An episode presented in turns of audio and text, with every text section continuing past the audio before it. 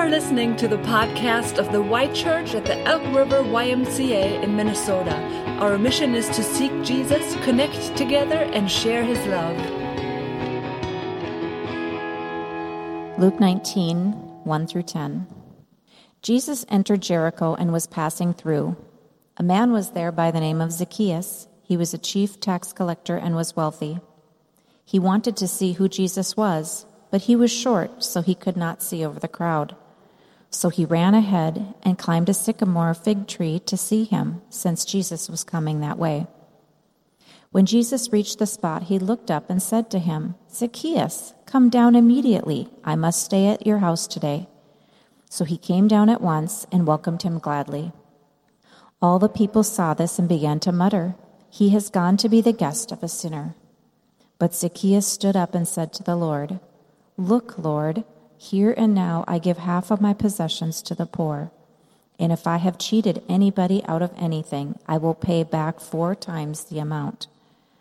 Jesus said to him, Today salvation has come to this house, because this man, too, is a son of Abraham. For the Son of Man came to seek and to save the lost. Ephesians 2 4 through 9. But because of his great love for us, God, who is rich in mercy, made us alive with Christ even when we were dead in our transgressions. It is by grace you have been saved. And God raised us up with Christ and seated us with him in the heavenly realms in Jesus Christ, in order that in the coming ages he might show that the incomparable riches of his grace, expressed in his kindness to us in Jesus Christ. For it is by grace you have been saved through faith. This is not from yourselves, it is the gift of God, not by works, so that no one can boast. Well, this past week, I had one of those days that just doesn't quite go as planned as you imagine it. I know you've all had those. Esther and I had carpooled down to a ministry event in Minneapolis with a handful of friends here from church. And it was a dinner event, there was a program involved. But before we ever got to the program, before we ever got to dessert, my wife grabs my arm and she's got the phone in the other hand and she says, I need to talk to you. It's one of the kids. Now, for the sake of my kids, I'm not going to share the details of what happened that night, but it was our babysitter who was on the phone and she said we needed to get home ASAP. Well, we were 35 minutes from home. We were in Minneapolis, kind of on the west side, and uh, it was the middle of this event. And we didn't have our own car. We'd carpooled. So Esther went in to talk to one of the ladies to just kind of explain what was going on and that we were going to order an Uber and get home. And the next thing I know, this friend and her husband are out in the hallway with us, and he's dropping his keys into my hand, and he says, Go, take our car. That was grace. The Lord maybe knew I needed a sermon illustration for this Sunday, but I think probably much more so, He knew that I needed grace. And I needed someone to remind me of how he operates and who he is. And our friends showed us that. We're in our summer message series on the attributes of God, and we've been asking all summer long this question What is God like? And we've been looking at a different attribute or characteristic of who God is every single week, looking at different Bible passages. God gave us this book so that we could know what He's like. And last week, our brother Lane Cross did such an awesome job bringing us into the topic of God's mercy. And the scripture we looked at last week with Lane was the parable of the prodigal son. Though many people suggest a more fitting title would probably be the parable of the merciful father. And so we're so thankful to Lane for leading us into that theme. This week, our topic is God's grace. And you could almost think that grace is synonymous with mercy. In fact, they're so closely related that they're both part of the makeup of love. One of the books I was reading this week in preparation for today said that love has four dimensions, four basic components, and they are God's kindness, His grace, His mercy, and His persistence. Those are the four aspects of love. And we'll come back to those next week, more on that next week, because our attribute next week is love. But for this week, it's grace. And I wrestled with this question What would you say is the difference between mercy and grace? One idea, I suppose, could be that mercy is what you say when your uncle has you in a headlock at a family get together, and grace is what you say before you all have dinner. And sure, that would work, but how about for today this idea? Grace, as Katie shared with the kids, is when you get something that you don't deserve. Zacchaeus, as we'll see in just a moment, got to have Jesus come over to his house. Mercy, on the other hand, is when you don't get something you do deserve. The prodigal son, he deserved punishment. Just ask the older brother. But the father gave him mercy. Now, before we turn to Scripture, let's fill out this working definition a little bit more. What is grace? And here's something I came up with you might change some of the wording or do your own, but I thought let's define it this way Grace is God's undeserved love and acceptance, demonstrated most of all in the gift of his Son, who died in the place of sinners. But here's the thing about definitions. I was reading an old book this week. When I say old, I suppose it's from the 1990s. An old book called What's So Amazing About Grace. And our message title this week is a nod to that book. And in it, Philip Yancey says, I would far rather convey grace than explain it. And I think that's perhaps why the word grace itself is relatively rare to find in the Gospels of Matthew, Mark, Luke, and John. Because there it is not explained, it's conveyed everywhere. And that's what brought me to Luke 19 in the story of Zacchaeus.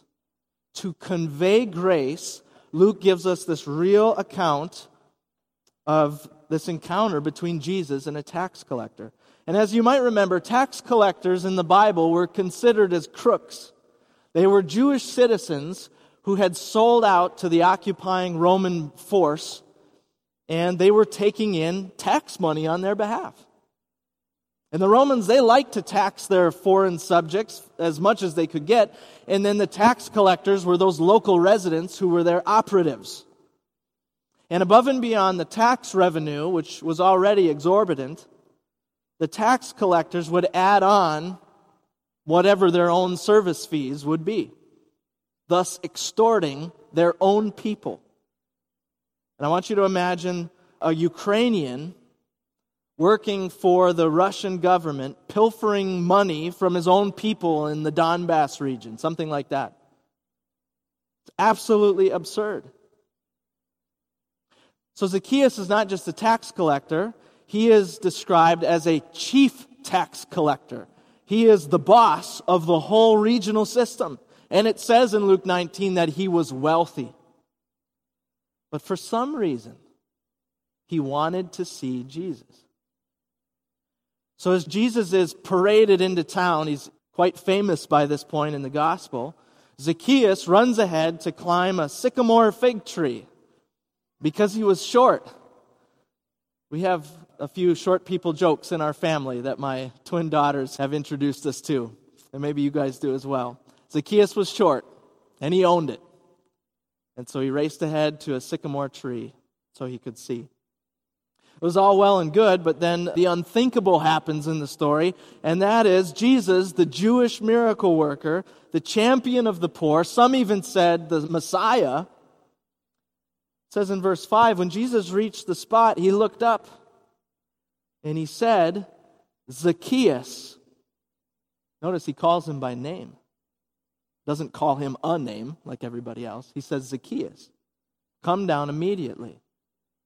I must stay at your house today.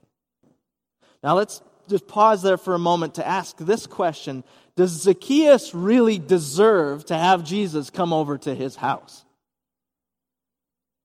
Don't be so nice, right? I mean, the answer is no. Zacchaeus doesn't deserve a thing except to be hung out to dry. But Jesus shows him grace. So we get to verse 6. He came down at once and welcomed him gladly. And then what does Zacchaeus do? That day, at his house, having received such grace, Zacchaeus, now like Jesus, is going to do the unthinkable. He gives away his wealth. People a lot smarter than me who do the math on what this would have looked like say that Zacchaeus impoverished himself that day. He says, Lord, half of what I own, I'm giving to the poor. And as a little side note, if you were observant Jewish household, it was considered extremely generous in that day if you gave away a fifth of your income, 20%. Zacchaeus, the crook, gives away 50. And then he says, on top of that, if I've cheated anybody, and oh, by the way, he had plenty of people, he'd repay four times what he had stolen. Another side note the actual penalty for extortion in their culture at that time was 20%. Zacchaeus goes way beyond that. And so Jesus finishes the passage by saying in verse 9 Today, salvation has come to this house because this man too is a son of Abraham.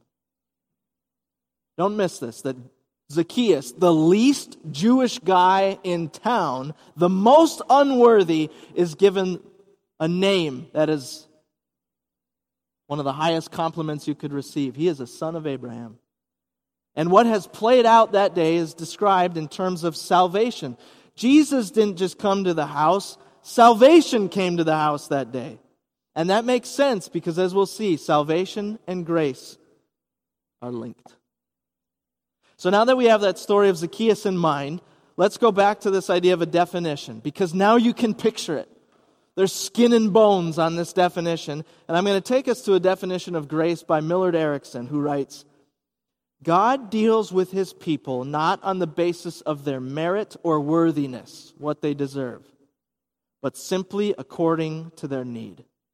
In other words, he deals with them on the basis of his goodness and generosity. Can you picture Zacchaeus? And now let me ask you can you picture yourself? Let me reread it. God deals with you not on the basis of your merit or worthiness, what you deserve, but simply according to your need. In other words, He deals with you on the basis of His goodness and generosity.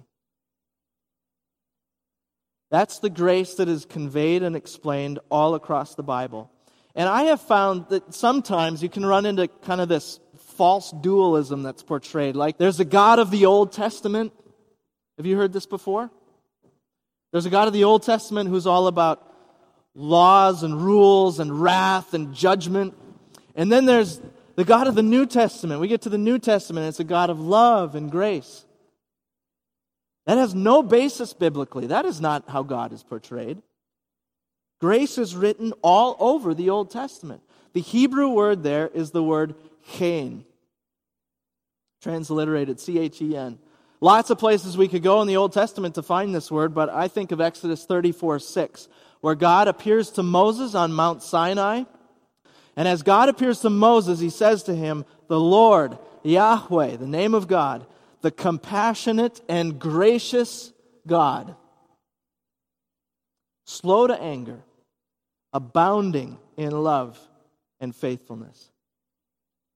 And then, as you're reading in the Old Testament, there's so many stories and examples of grace. It's unbelievable. Noah and his family are delivered from the flood by God's grace. Abraham is called by God out of God's grace. God's grace is what's at work in the life of Moses from top to bottom. It's God's grace that calls the people of Israel, that preserves a remnant. It's God's grace that makes David the king. It's God's grace that ordains the prophets for their ministry. All in all, the word chen and its verb form appear in the Old Testament 125 times. Grace in every book of the Bible. Now, moving to the New Testament, we shift to the Greek word charis, C H A R I S, We get our word charity from this New Testament word, but its actual translation is the word grace. And I thought it's just phenomenal. So many times we see God in the details of our worship life together. Of all Sundays, we could pray over a young lady named Grace. It's today. We're praying for grace and we're praying for grace. More of it, right? It's just like God to do that. And as I said earlier, grace is not a word that appears often in the Gospels because there it's conveyed rather than explained. But one of my favorite references we do find is in John 1:16 where it says, "From his fullness we have all received grace upon grace." That means there is a continual, inexhaustible supply of God's grace to all who are in Christ. I had the chance to get prayed for at Perkins this week. I was there for a meeting and fellowship with a few other pastors, and after a slice of banana cream pie, we thought, who here could use some prayer? And I got prayed over. And here it is. One of the guys stood up. He puts his hand on my shoulder. He doesn't know what I'm going to be preaching about this Sunday. Here's his prayer Grace grace, grace. Three times. That's all he said. But it's this abundance of grace that is in view in Ephesians, our second reading. Let's go there now. Let's pick it up in verse 4.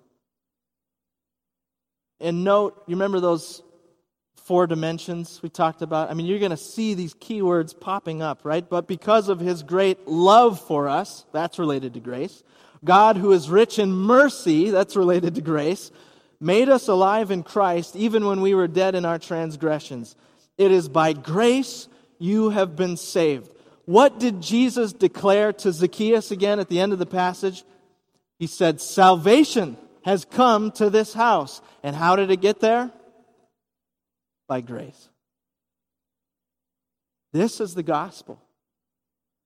One of the questions that I ask our high school students in preparing for confirmation, which is just a big fancy word of saying the discipleship of young people. One of the questions that I ask them is what is the gospel? Can you state it in your own words? What is the good news that Jesus came to bring? And Ephesians 2, 4, and 5 is right on the money. We must understand this if we profess to know and follow Christ. Otherwise, I don't know who we know or what we're following. In summary, student can pick their own words. It's got to be something like this I was dead and hopeless, but God gave me new life in Christ because of his love if we remind ourselves who wrote Ephesians. You know, grace is explained, but it's also conveyed, isn't it? And who wrote Ephesians? From prison, by the way. It is the Apostle Paul. And it's the Apostle Paul who uses the word charis, that New Testament word for grace, more than anybody else in the New Testament.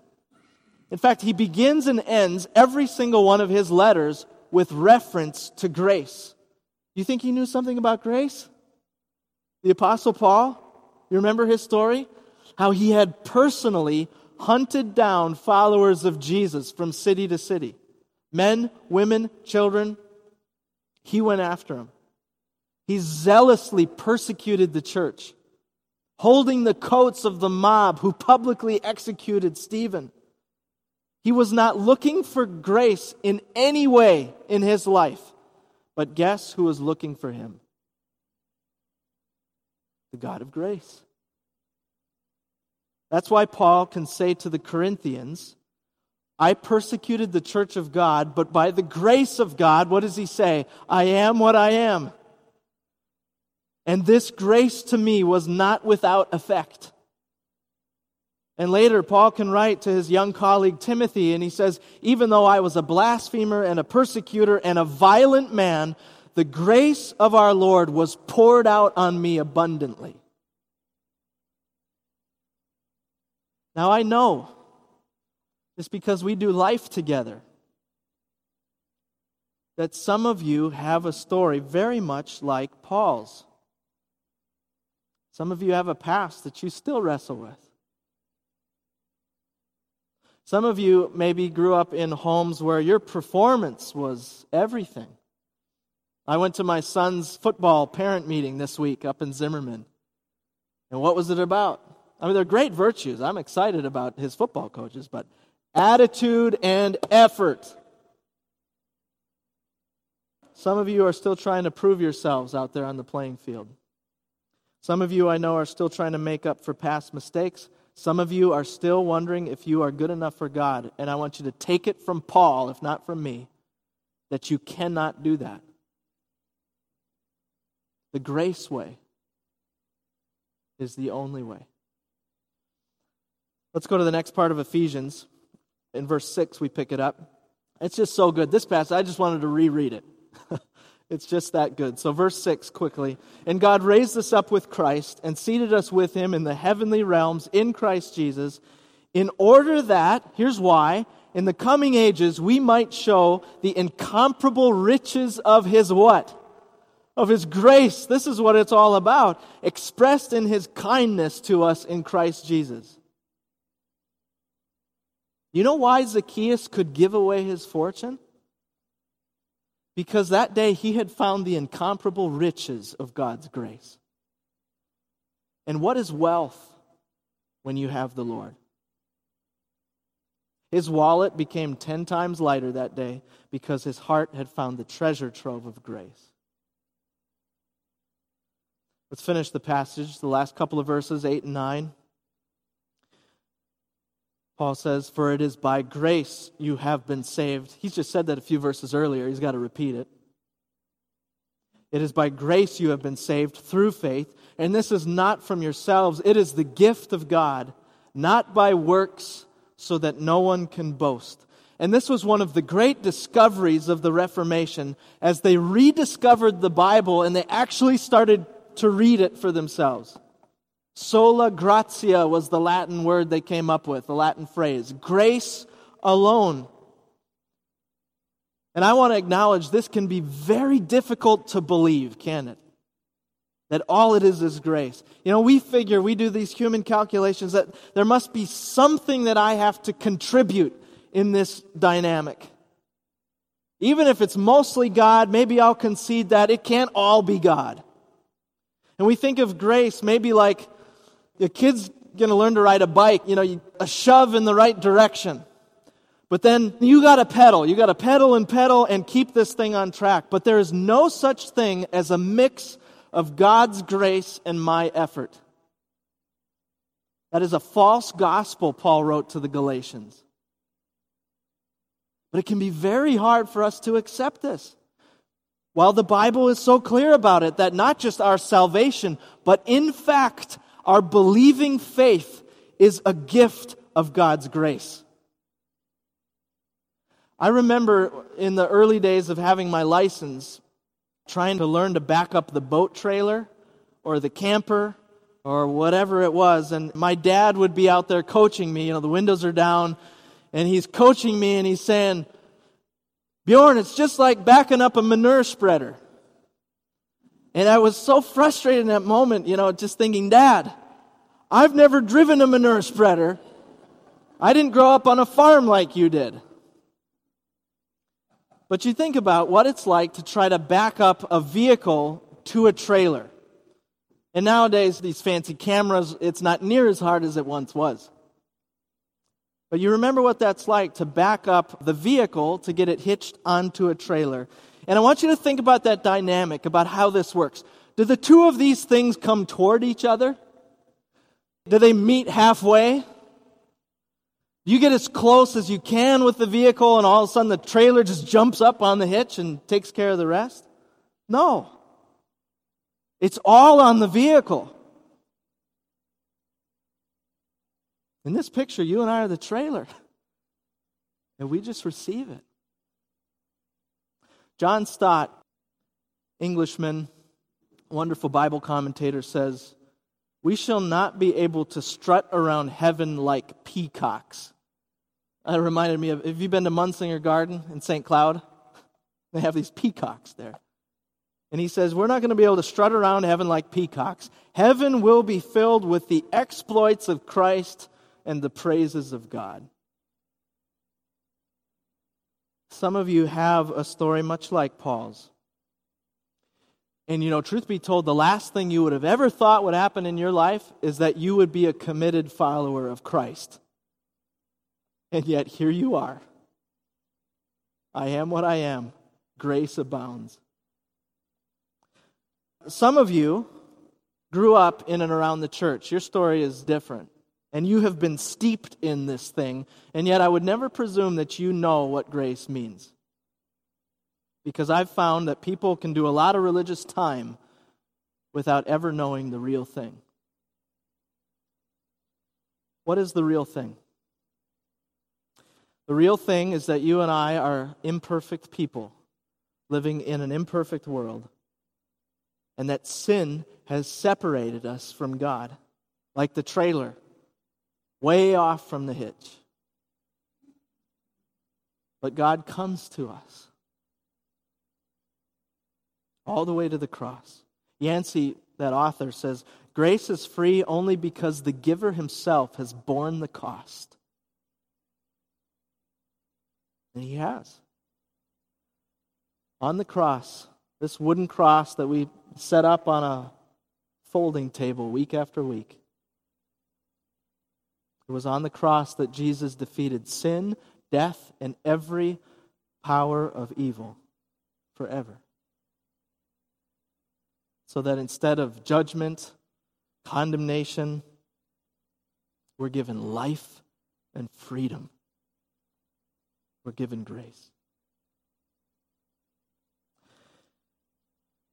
That night this week that Esther and I were given grace, I go back to that moment and I realize that it was not just keys that were dropped into my hand. It was grace that we were given. They didn't just give us a vehicle to get home, our friends gave us grace. And here's the amazing thing about grace Esther and I, driving home, are talking about what is this moment like when we walk through the front door. The amazing thing about grace is when you've tasted it, and you've been overwhelmed by it and you've been humbled by it, we're able to walk into our house and give grace to our child. Have you received grace? Do you know the salvation gift of God? Or are you still looking for it like Zacchaeus up in his tree? You might be. It's time to come down. Before you start the month of August, make it today that you come down because the Savior is calling and He wants to come into your life. Should we bow our heads and pray? Let's do that. Grace, grace, grace. From your inexhaustible love, Lord, you have supplied it. Would you help us receive it? And would you help us to give it? We pray for Jesus' sake. In his name. Thanks for listening to the Y Church podcast. For more information about the Y Church, check us out online at theychurch.org.